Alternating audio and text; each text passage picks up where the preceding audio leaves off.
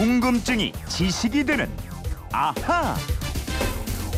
네, 생활 속에서 느닷없이 솟구치는 궁금증을 통쾌하게 날려버리는 시간 궁금증 해결사 김초롱 아나운서와 함께합니다. 어서 오세요. 네, 안녕하세요. 오늘 목요일이에요. 아하 목요 특별판 앗, 앗, 이런 것까지. 예, 이분 궁금증부터 풀어드리겠습니다. 예, 휴대폰 뒷번호 5299님인데 가끔 뉴스에서 경찰의 단속에 대비해서 일명 바지 사장을 내세워 불법 영업을 하다가 적발됐다 이런 소식이 나오는데요. 왜 하필 바지 사장이라고 부르나요? 이러셨어요. 김초롱 씨는 이런 일 없죠? 누군가의 바지 사장 노릇 해보고 이런 거 없죠? 그럼 없죠. 네. 이런 건 있죠. 쩌렁이 바지 사장 그건 뭐야 또?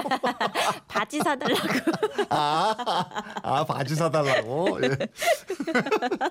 우선 아유 알았죠. 네, 알아들어 참. 주시지. 바지 사장의 정확한 뜻부터 알고 가죠. 예, 사전적인 정의는 이렇습니다. 회사의 경영이나 가게를 운영하는 데는 참여하지 않고 운영에 필요한 명의만 빌려준 사장.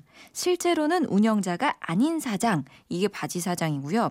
법률 용어로 정의하자면 실제 사장 또는 사업주에게 명의를 빌려준 명의 대여자입니다. 음, 그러니까 자신의 명의, 이름만 빌려준 사람이 바지 사장인 건데 예. 왜 이런 바지 사장이 필요한 거예요?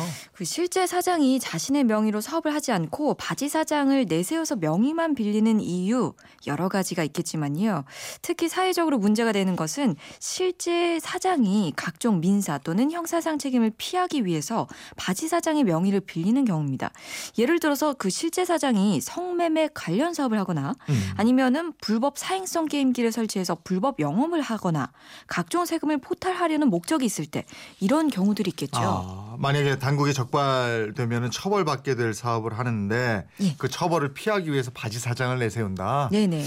좋아요. 근데 왜 하필 대신하는 사람을 바지 사장이라고 부르게 됐을까요? 그 세간에서 많이 쓰이는 단어의 어원, 기원은 대부분 뚜렷하지 않잖아요. 이 바지 사장도 마찬가지입니다.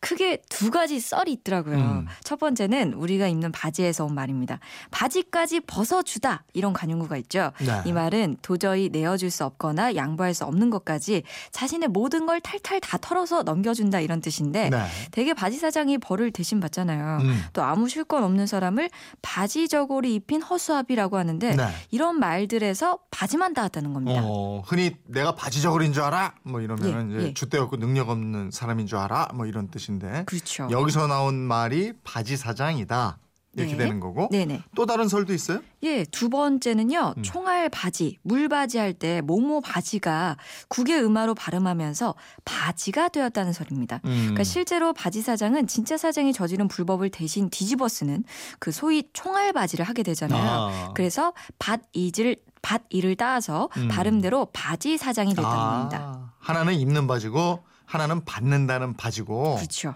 둘다 그럴 듯한데요. 예, 근데 법적으로 보면 바지 사장인 실제 사장을 대신해서 민사상, 형사상 책임을 부담하게 되니까 네. 총알 바지의 바지가 바지 사장의 어원이다. 음. 이렇게 보는 시각이 더 많은 것 같더라고요. 그렇군요.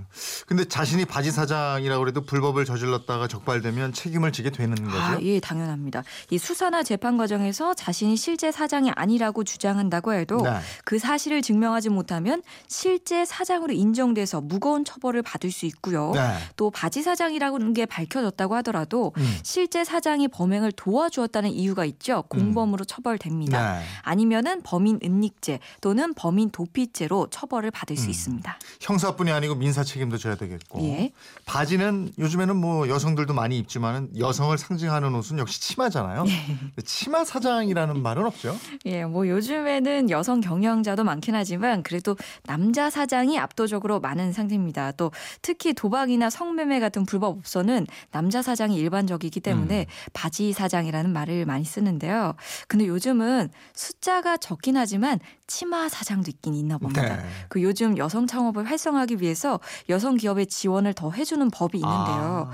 이 법을 악용해서 서류상으로만 여성 사장, 즉 치마 사장을 내세워서 여성 기업으로 위장을 하고 각종 정부의 지원을 받아내는 사례가 있다고 합니다. 아, 그럼 앞으로 이런 사장들이 많아지면 바지 사장 처럼 치마 사장이라는 말도 많이 쓰이고 이러겠네. 그러게요. 그러면 안 되겠죠. 그런데 치마 사장이 많아질 가능성이 있습니다.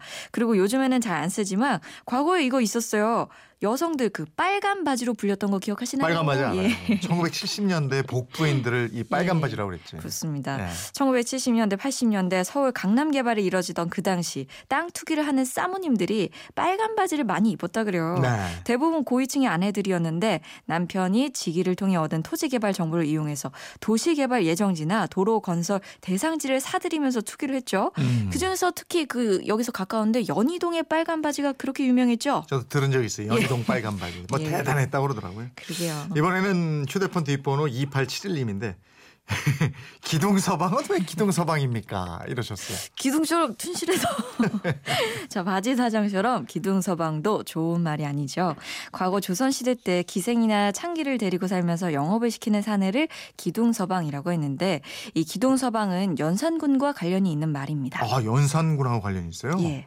연산군이 기생을 많이 뽑아올리라고 하고 그렇죠. 뭐 그, 거하고 연관이 있나 그 봐요. 춤하고 노래를 좋아했죠 연산군이 호화 첨향사라는 벼슬까지 따로 두고 팔도에서 기생들을 뽑아 올리라고 했습니다. 아. 이 목표가 만 명이었다고 하는데요. 네.